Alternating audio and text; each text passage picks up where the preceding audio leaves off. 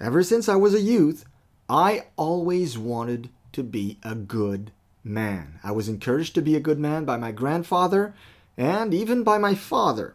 So, growing up, I thought that to be a good man, I had to do things that would make me into a good man. Things like going to church, or doing good unto others, or being a good husband, being a good dad, being a servant leader, being a good citizen. All these things I thought were going to make me into a good man. Of course, that was only part of the equation.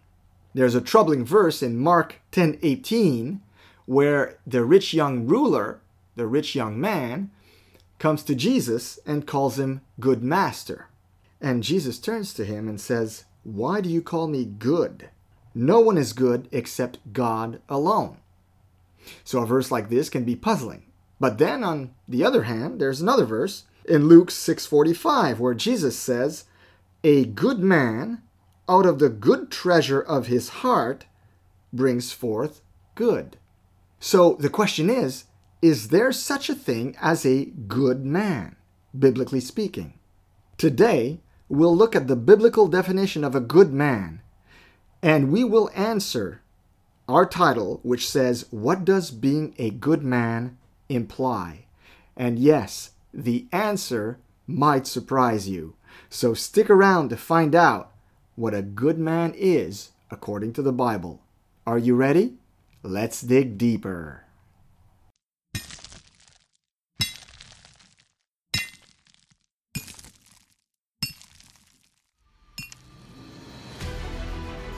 Welcome to the Thriving on Purpose podcast, hosted by certified coaches Elizabeth and Sebastian Richard. Elizabeth is a Christian life and leadership coach, branding consultant, and busy mompreneur. Sebastian is a Christian speaker, Bible teacher, author, and leadership expert. Together, they help today's committed believers to dig deeper in their knowledge and walk with God in order for them to grow and climb higher in life and leadership. If you want to dig even deeper, make sure to visit thrivingonpurpose.com for more free resources and content.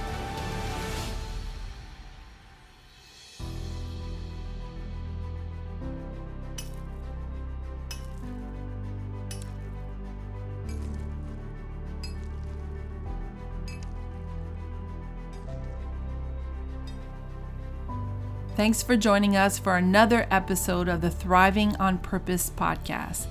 And I can tell you, ladies, those that are, of you are listening to this podcast, you're probably thinking, well, this is going to be a, a topic for men. But I really encourage you to listen to this podcast episode because it's going to open your eyes as well. And you're going to want to encourage other men in your life to listen to this podcast. You might want your um, brother, uh, your husband to listen to it. It's going to be a very eye opening podcast for men. So I encourage you to listen to it and to share it with the men you love that are in your life. Okay, Sebastian, so what do you have prepared for us? Let's dig in. Well, I have a lot of content this week. It's a topic that really um, uh, I have it on my heart to talk about this. Of course, I'm a man, so I'm hoping that uh, since this message that I prepared encouraged me and helped me to understand uh, the Word of God better, I'm hoping that it's going to help the men who are listening to understand God's Word better and apply it to their lives in a significant way. So I just want to say a word about to put everything in context as I first start this teaching. Before I became an entrepreneur, there was a certain verse in the scriptures that always stung me every single time I read it, it it hurt. I gotta I gotta be honest, it hurt. And that verse, and there, and, and guys or guys listening, I'm sure that you have your own favorite verses that hurt you, or or verses that whenever you read them, you're like, yeah, that I got my own few verses that I know by heart that that actually hurt me. We all have those verses, right? The the verses of scripture where we find that our lives don't really align with God's word. And whenever we read, whenever we read a passage and that verse is there, we kind of try to go faster and try to not look at it too long because they hurt. Why do they hurt? Because we love God. We want to align our lives with what God is saying. And when we read something that our lives really aren't aligned with, well, it hurts. And that's the Holy Ghost. That's the work of the Spirit, right? To convict us of sin, to convict us to change our lives, to show us where we need to come back in alignment with what God says of things. Well, one such verse for me is Proverbs chapter 13, verse 22, which says, and it's our theme verse for this teaching, a good man, so it starts like this a good man leaves an inheritance to his children's children, but the sinner's wealth is laid up for the righteous. So, why did this verse sting before I became an entrepreneur? Well, every time I read that verse, I knew that I knew that I knew that I didn't cut it as the biblical definition given to us by Solomon of a good man. In other words, I knew that my debts, coupled with my $50,000 a year salary, which isn't too bad really in today's economy, but on the other hand, it's not too great either. I knew that my debts with that salary wasn't enough to provide for my children's children. In other words, for my grandchildren. They're not born yet, but I, am hoping and, and thinking that someday I might have some grandkids because I do have three children. So, therefore, every time I read that verse, I felt that I wasn't qualified, biblically speaking, as a good man. My salary wasn't even enough to provide for my own children, much less my future grandkids. So as a result, every time I read that verse, I was brought back to my reality and I was downcast. But nonetheless, nonetheless, I knew that God wanted me to be a good man. I mean, He wants all men who are saved, who are walking with Him, to be good men. Okay, that's just perfectly normal. Let's just make, let's just not argue about God's will here. God's will is for you and for me to be a good man. So I knew that being able to provide for my children and for my grandchildren someday was part of His will for me. And so it was with this firm belief that I began searching for ways to become that good man, to become that good man who qualifies. And unless you become a doctor or a lawyer or a CEO of a large corporation, I found that the best way to do this was to become an entrepreneur. Or, as the Bible calls them, we saw that a couple of episodes back, they are called in the Bible masters. So, the entre- successful entrepreneurs in the Bible are called masters. And the reason why God calls the prosperous man, in other words, the man who's able to provide for his children and his grandchildren. The reason why God calls this type of man a good man is threefold. So there's three components to why that type of man is a good man. And and let's take for granted right away that the man we're talking about in this context is a Christian, a believer, someone who is already saved, okay? So let's take that for granted because obviously we know that if you're not already saved, if you're not already walking with God, you're disqualified. You're disqualified from being a good man right away because you're not sanctified, you're not justified in Christ. So, therefore, you, you, right right there, you, you missed a cut. But we won't go into that uh, theological aspect. We're just going to stay with our verse here, okay? So, the threefold reasons why the man who provides for his children's children is a good man is number one, he takes good care of his family. Or, as we, the word we like to use is, he's a good provider. And uh, we've seen in past episodes that a provider is composed of two words pro, which means ahead, and video, which means to see. Video. We, we know we use that word a lot, right? To see. So to see ahead. That's what a provider does. A provider sees ahead. And the apostle Paul echoes Proverbs 13:22, which is our main verse, in 1 Timothy 5:8, where he says, "If someone does not provide for his own, especially his own family, he has denied the faith and is worse than an unbeliever." So it's a bare minimum for a man to be deemed good, to be taking care, or to at least be trying to be taking care of his family. Okay, so we have that reminder. Solomon tells us, okay, a good man takes care of his children and his grandkids. So that's the the um, the far reach of that care, the umbrella that we're supposed to be as good men. That's how far it should reach to up to our grandkids. So that is part of being a good man. Number one, he takes good care of his family. If you have that desire, and I believe that, you know, a, a large percentage of Christian men out there do have that desire. Even before I became an entrepreneur, I had a strong desire to provide for my family. That was something that was implanted in my heart. And, and to be honest, my dad failed miserably at it. He was not a good man in the biblical sense. He was not evil with us. He was not, well, not, I shouldn't say evil. He wasn't mean to us. He didn't beat us. He didn't abuse us, but he didn't provide for us. And that was a huge, huge problem. So the good man takes good care of his family. So I just want to share with you guys how I felt not uh, growing up uh, with a father who was not a good man who didn't take good care of his family. Well, it kind of did a twofold thing in my life that I've noticed. It ill equipped me to deal with financial demands of manhood. So I didn't have before my eyes every day, daily, I didn't see what it was to provide. I didn't see a man going out to work hard and bring back the bacon and to be responsible and to want to give his children good things. So I didn't have that example set before my eyes.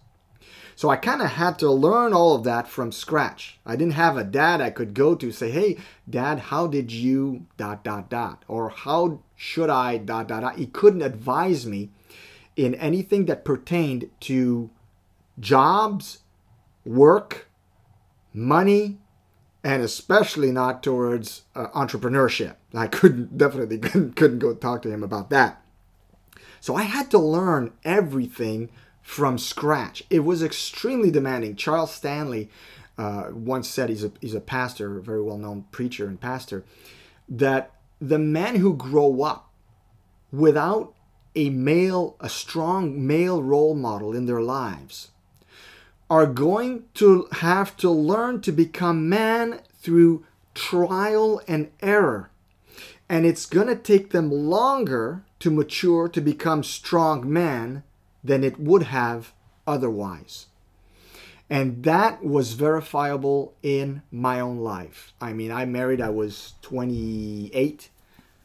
And even at 28, I severely lacked maturity in a lot of areas and Liz was patient, and, and praise God for that. I, I married a patient wife. She saw I had really good intentions, but good intentions didn't always translate into good actions or proper actions.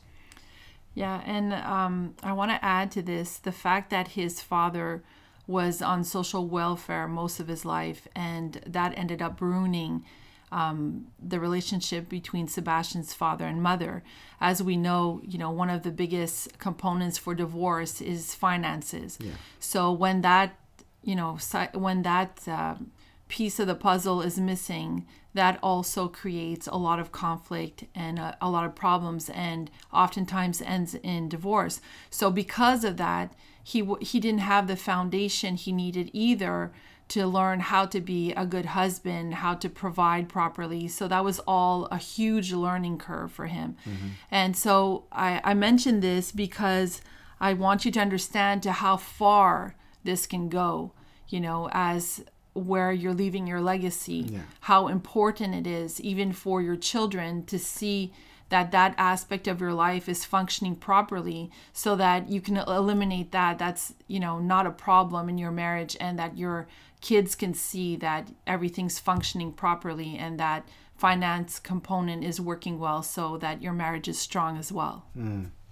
And the other thing I wanted to bring up also is like I said, it was twofold. So there was obviously the learning curve into manhood, into uh, being a good provider, you know, developing that backbone, that those good man characteristics so much harder for me.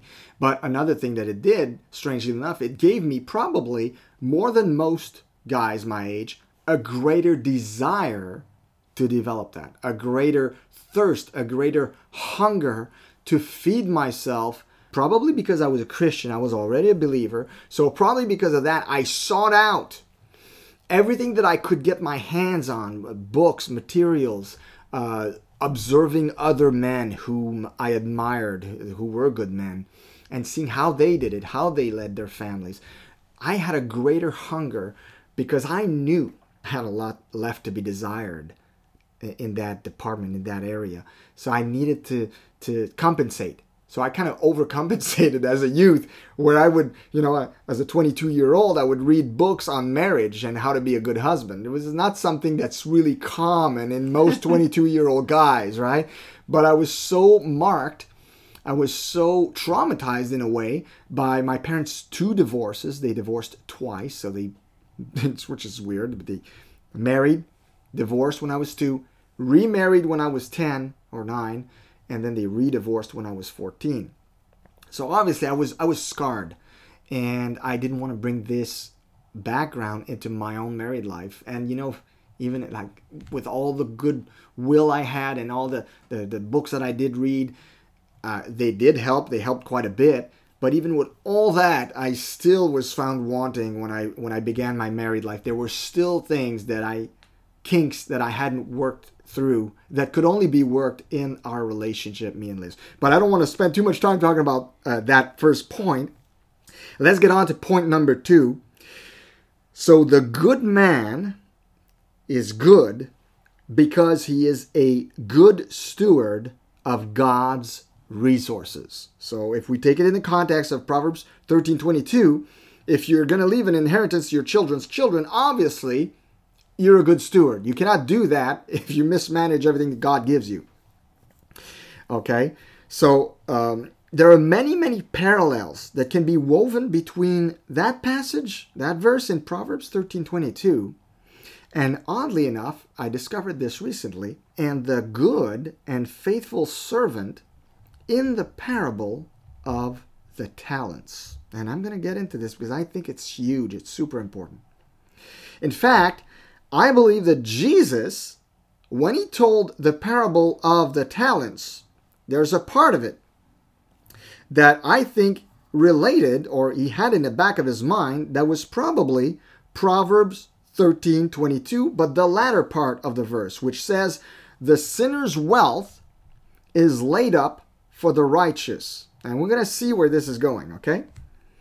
So to me, this resonates very much with the dire consequence for the wicked servant in the last part of Jesus' parable of the talents, which reads this way. It's in Matthew 25, verses 28 to 30.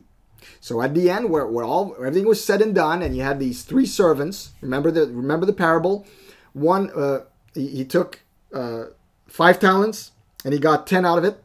The other one took I think two and he made four. And the other one had was given one talent and he, he got scared and he went and buried it in the earth. Remember that? okay. So Jesus says, or, or the, the, the master in the parable says, take the talent from him, uh, talking about the the wicked servant, okay, the, the one who hid it in the earth. He said, take the talent from him and give it to him who has the ten talents.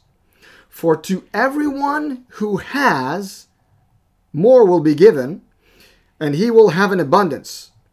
But from the one who has not, even what he has will be taken away.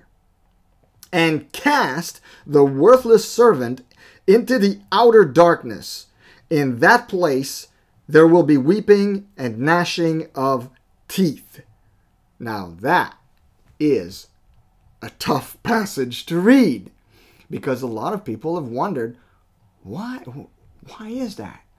Why does Jesus say to the one who has more will be given and to the one who has not every even what he does have that will be taken from him well this i believe has to do with proverbs 13:22 where it says the sinner's wealth is laid up laid up stored right laid up it's stored it's kept away in other words it's not put in circulation it is not made active it's stored up and all throughout the scriptures when jesus or when the bible talks negatively about riches or rich people. Notice this. It's always about the attitude. What happens when you love money? We know that the scripture condemns the love of money. Well, what happens when you love money? You store it up. You keep it. You put it in the vault somewhere. You make sure it's not put in circulation. You make sure you you hide it. You go and hide it in the ground, okay? And I find that fascinating so our Lord takes very, very seriously our fruitfulness. And the parable of the talents reminds us of that. But here's the mistake that, that I believe we've made is that we oftentimes we have over spiritualized this parable. And the reason we've over spiritualized it is very simple. It's because it's called the parable of the talents. It's not called the parable of the dollars or the parable of the gold nuggets. It's the parable of the talents. And because of that, we've taken it too many times, too often, we've taken it to mean, well, we're supposed to use our gifts, our talents, and our abilities to and invest them by making them fruitful for God, right? We're supposed to uh, make ourselves more useful and fruitful to God with what He has given us as talents.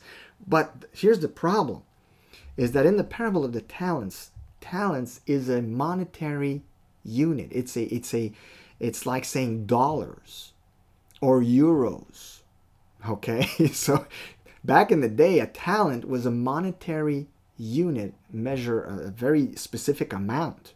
So when we read the parable of the talents, the fruitfulness implied is financial. It is not a soulful fruitfulness. It is not spiritual. So we over spiritualize it oftentimes in church, okay? God is not only interested in our spiritual growth. Righteousness is not only uh, being saved, sanctified, and being righteous positionally in Christ or spiritually. It also includes bearing fruit in every sphere of your life, and that includes the sphere of your finances. So, like I said, although we often spiritualize the parable of the talents, at its core, it is a lesson on the importance of growing our financial resources. God sees great worth in a man or in a woman who is a good steward who knows how to, and we saw that a couple of episodes ago, how to create wealth. That is why God has given us the ability to create wealth. He's given us this ability because He expects us to use it. He, ex- he expects us to use it in our ability to deal with the resources that are that he that he confers upon us. So we, we are meant to be good stewards. That is very, very important.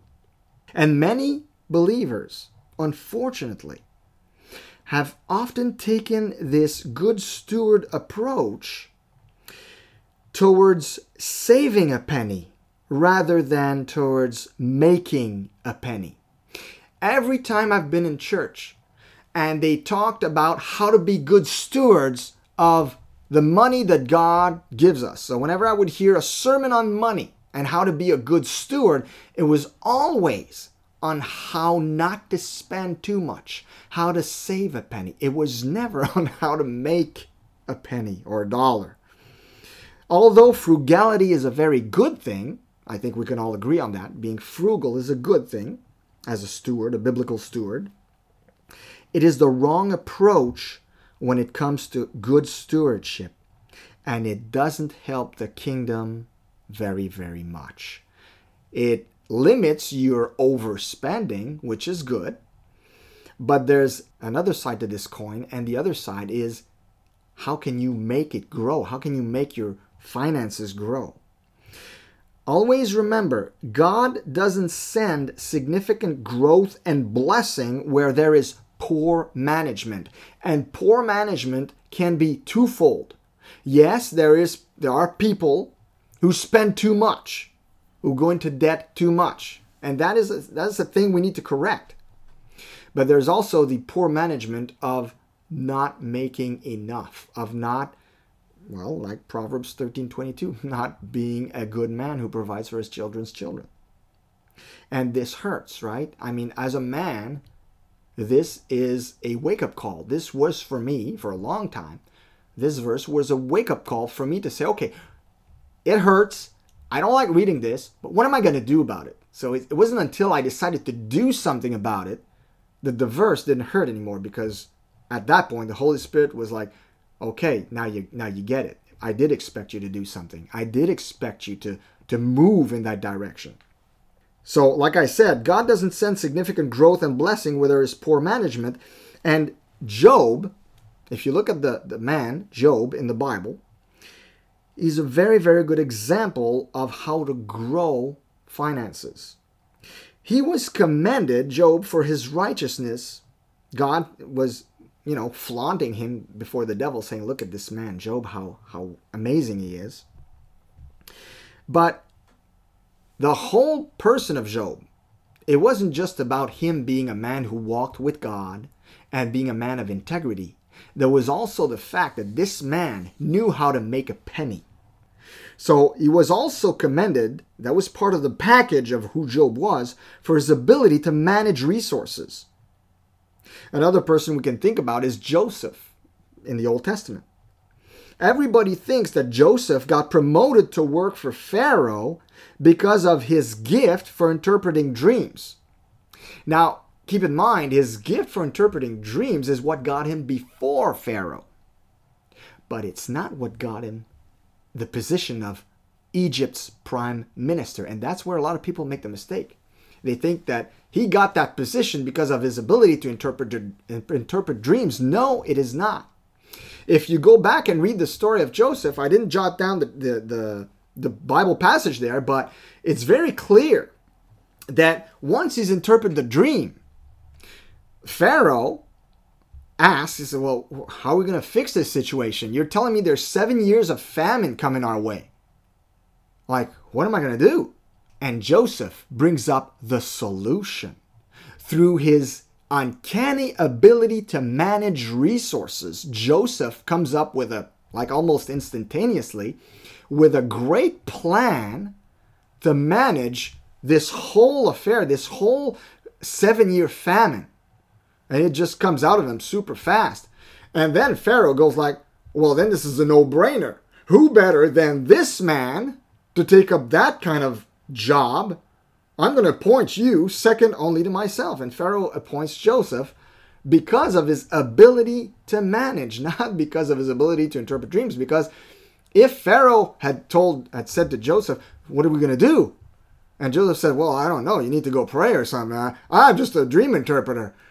If Joseph had said that, it would have been over. Yeah, he would have been out of jail, but then he would have been like, Now go get a job, you know, find something to do and But but no, it was his solution that brought him to become prime minister in Egypt. Okay. This brings us to our third point about what is the, the third thing that makes a good man, according to that ability to provide for your children's children? Well, it's pretty no brainer. Simply put, he is able to take care of others. God wants his people to be generous. He wants his people to be able to take care of other people. In Proverbs 11:25 it says, "A generous person will prosper. Whoever refreshes others will be refreshed." And Jesus also tells us to give generously. Give, and it shall be given unto you. Good measure, pressed down and shaken together, and running over, shall men give into your bosom. For with the same measure that you meet, it shall be measured to you again. In other words, how much you give to others, it will be given back to you by men. And that's very interesting here in this verse because uh, in the King James Version it says that men shall give unto you. So, yeah, the men will be generous with you. So, with this in mind, here's something that you need to consider. You can give or be generous a lot more if you have a lot more.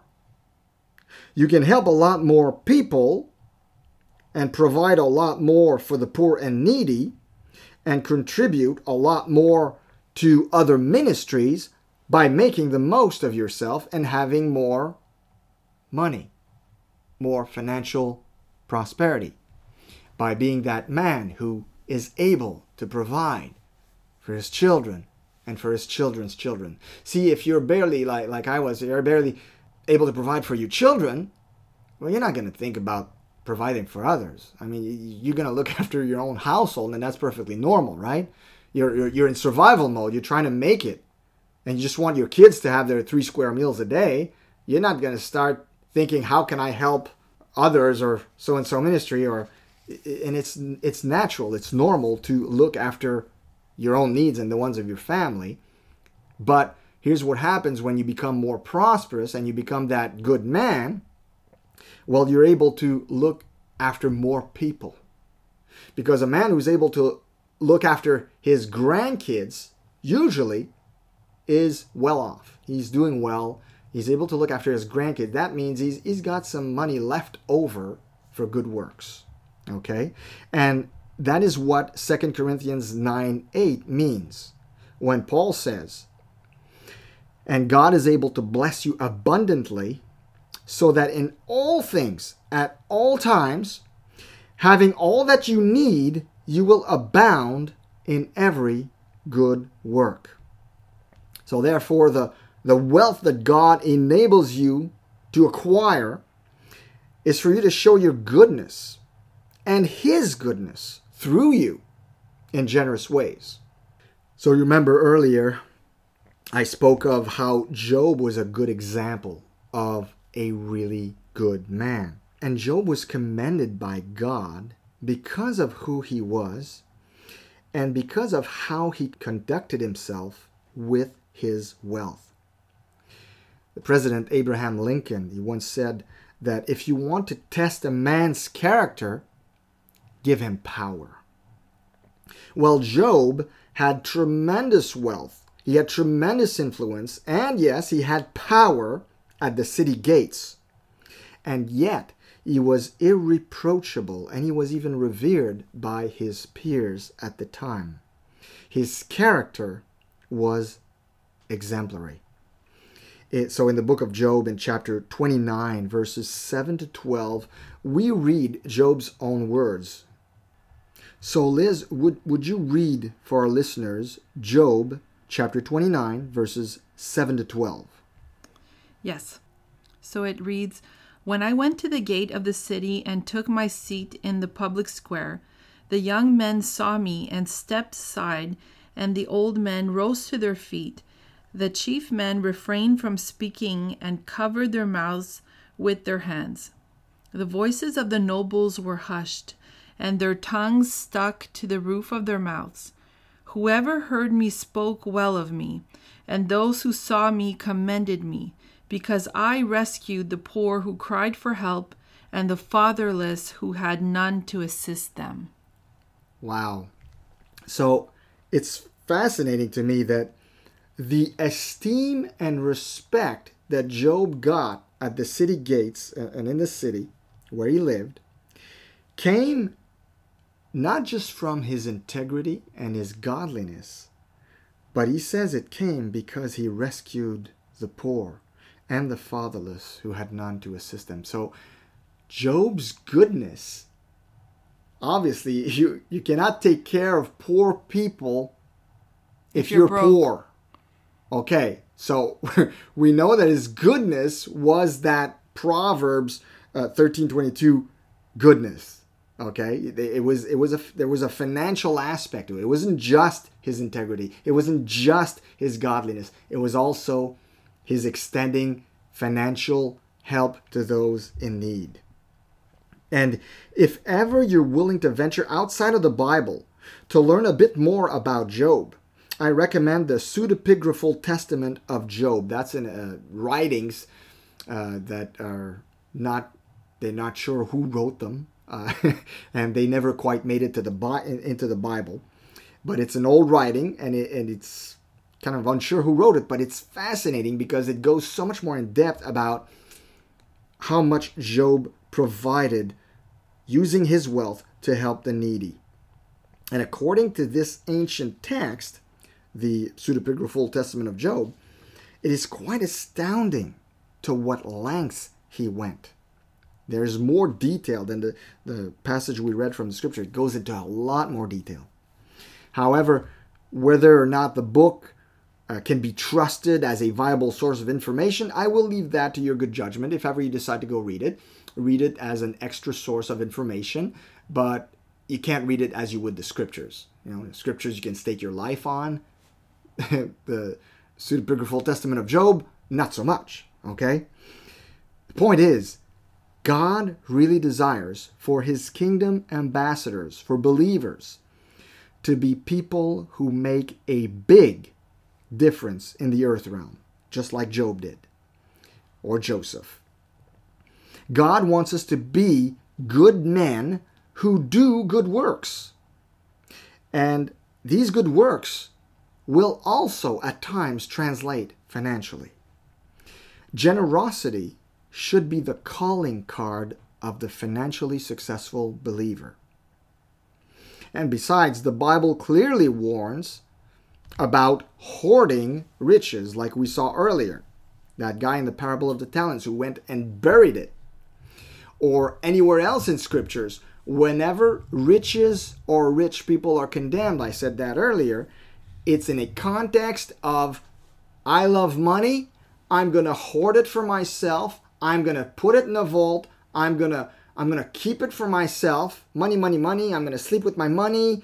Uh, and that's it, right? It kind of, I think the image that comes to mind is uh, Uncle Scrooge in uh, DuckTales. Remember when he would swim in his money? He had a huge vault full of gold filled to the brim, and he would take baths daily. He would put his swimsuit and go and plunge into the gold and just swim in his money, which is exactly what the Bible condemns. and we grew up watching this as kids, and we're perfectly fine mentally after all that, right? okay. So, and, and, Solomon says in Ecclesiastes uh, chapter 5, verses 13 and 14, I have seen a grievous evil under the sun, wealth hoarded to the harm of its owners. And Jesus clearly said, Do not store up for yourselves treasures on earth where, mo- again, store up, right? Treasures on earth where moth and vermin destroy and where thieves break in and steal. But store up for yourselves treasures in heaven where moth and vermin do not destroy and where the thieves do not break in and steal. For where your treasure is, there your heart will be also. So the Bible is very, very clear. We are to create wealth. We saw that a couple of episodes ago but we are not to amass wealth. So there's a difference, there's a distinction there that the believer needs to make. We are to create wealth, but we are not to hoard it. So this is a, it's clearly in line with the warning, the scriptural warning that Paul gives us about the love of money, right? It's the root of all evil. Believers are to be rivers of righteousness, not ponds of selfishness. When you're a river of righteousness, that means you're you're everything you are, even the financial aspect of you, is a river. It flows. So good words flow out of you, good works flow out of you, money flows out of you. You are a river of life, a river of righteousness. We're not ponds, we are rivers. Keep that in mind. We are to actively use our resources to be generous and bless others. Give, and it will be given to us. And Jesus also told us to pray in the Lord's Prayer Thy kingdom come, thy will be done on earth as it is in heaven. See, this is not just done by calling on God and on His influence. It is also us making ourselves available vessels of His will. Believers are called to use all of their resources to bring the influence of the kingdom of heaven down to earth. That's how God's will is done on earth. And yet, despite all this, which is pretty obvious, some believers I know, and there's quite a lot of them, they prefer dreamingly longing for heaven than belonging to heaven. They want to go to heaven. They think that that's when it's going to be. That's what they're looking for. That's what they're longing for. They prefer longing for heaven than belonging to heaven. They, they don't really want to act on heaven's behalf and impact the earth.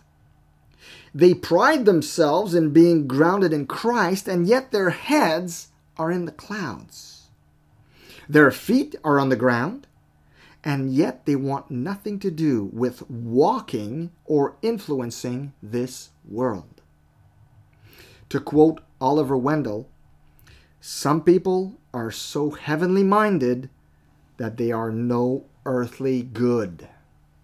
Let me repeat that. Some people are so heavenly minded that they're no earthly good. And why am I quoting that? Why am I saying that, risking offending some of you? It's very simple. Because I used to be one of those people. I used to be one of those believers whose head was in the clouds, who who dreamingly longed of the felicity that was awaiting me someday in heaven, and forgetting or neglecting my earthly mandate as an ambassador of Christ. And sure, and back in back in those days, I thought that my influence on earth should limit itself to evangelism.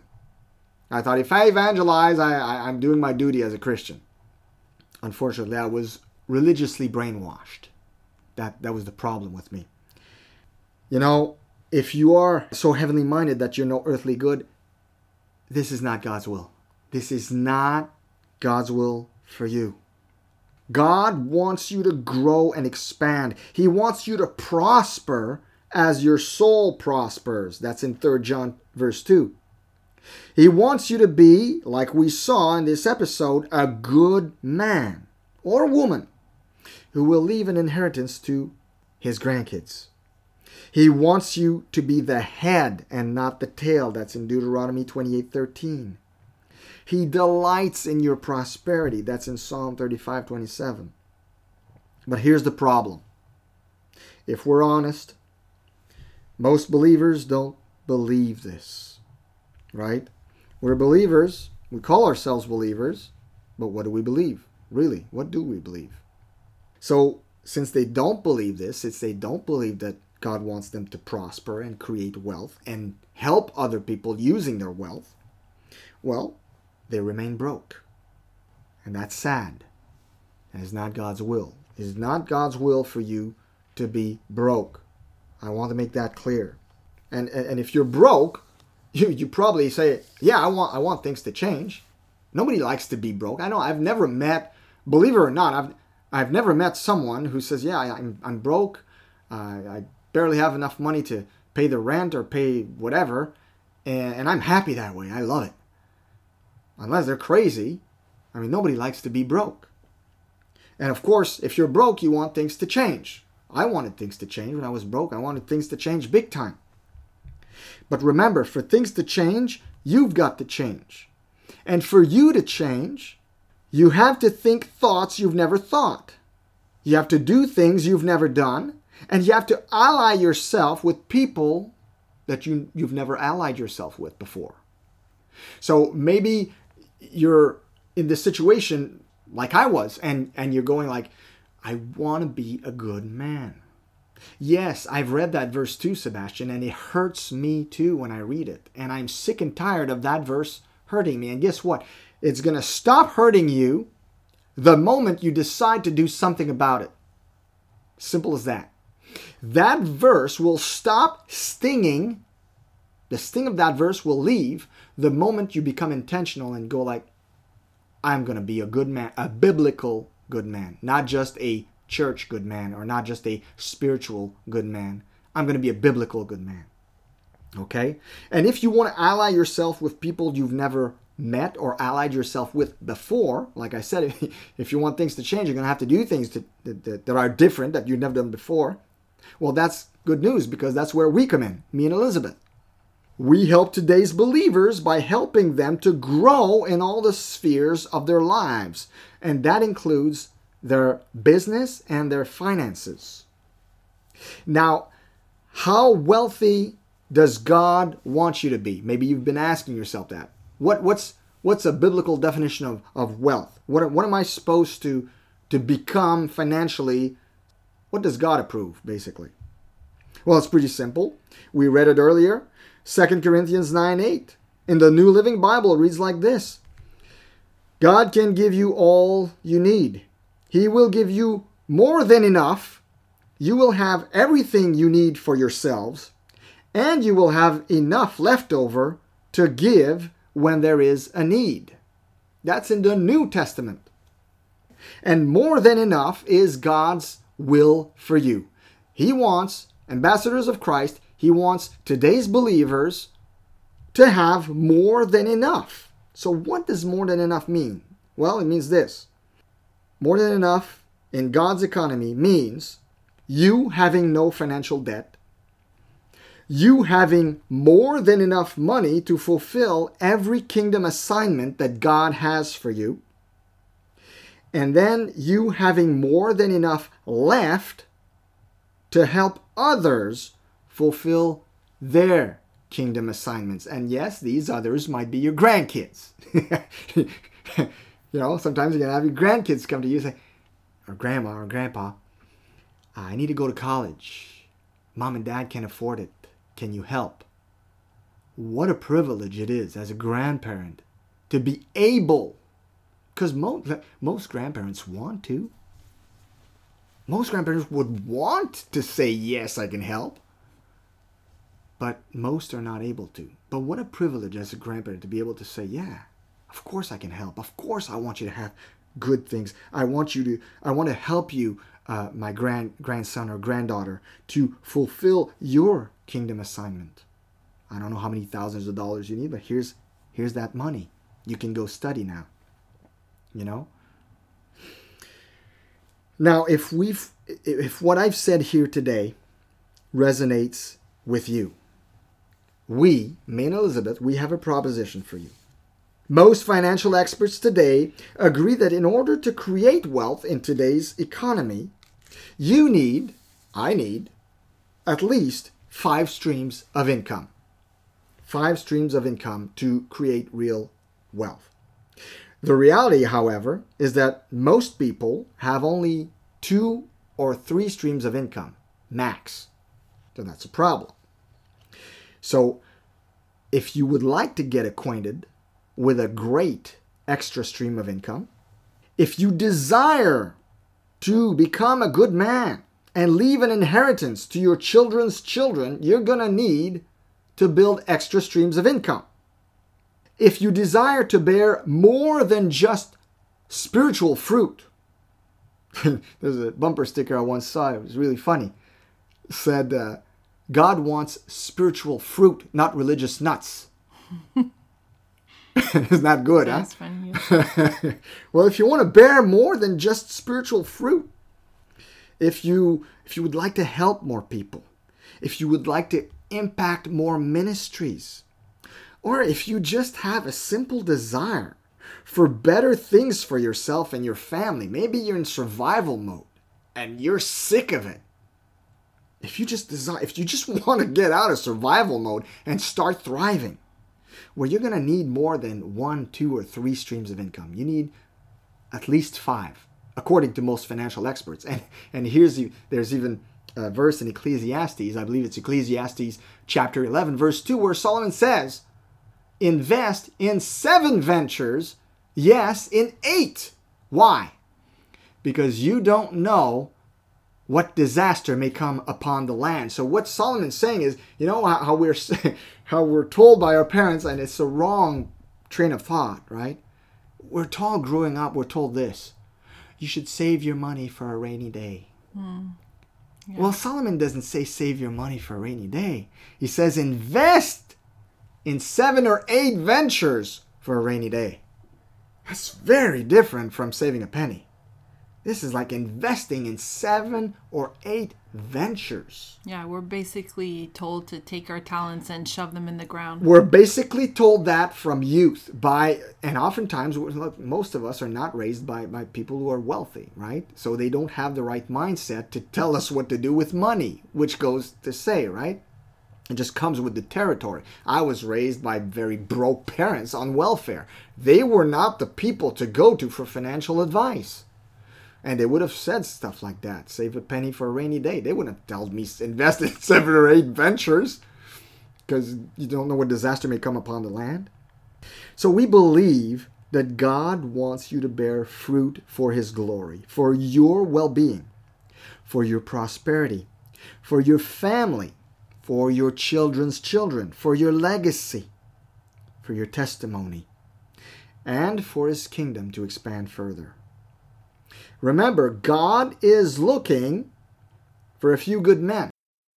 These ads for the army. We're looking for a few good men, right? Well, God is willing to enlist people, ambassadors of Christ. He wants a few good men. And as we saw today in today's episode, well, good men are able to provide farther than their own family, their own immediate family. They can provide as far as their grandkids. And great men, like Job, can provide even farther than that. So that's what God is looking for. And guess what we're looking for? Me and Liz. We're looking for believers who care about changing their situation, who who've had it, okay?